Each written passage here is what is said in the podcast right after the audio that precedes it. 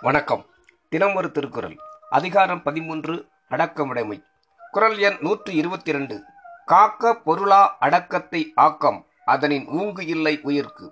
பொருள் ஒருவன் அடக்கத்தை பொருளை காப்பது போல முயன்று காப்பானாக. ஏனென்றால் அவன் உயிர்க்கு அவ்வடக்கம் போல நன்மை செய்யும் வேறு சிறந்த பொருள் ஒன்றும் இல்லை.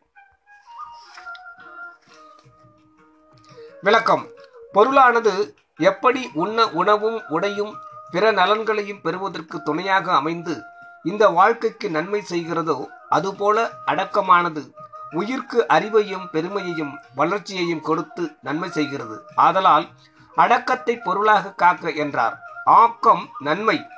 உயிர்க்கு அடக்கம் ஆக்கம் தரும் என்றதனால் பொருள் உடல் வாழ்வுக்கு நன்மை தரும் என்று விளக்குகிறது இக்குறள். நன்றி. நாளை சிந்திப்போம்.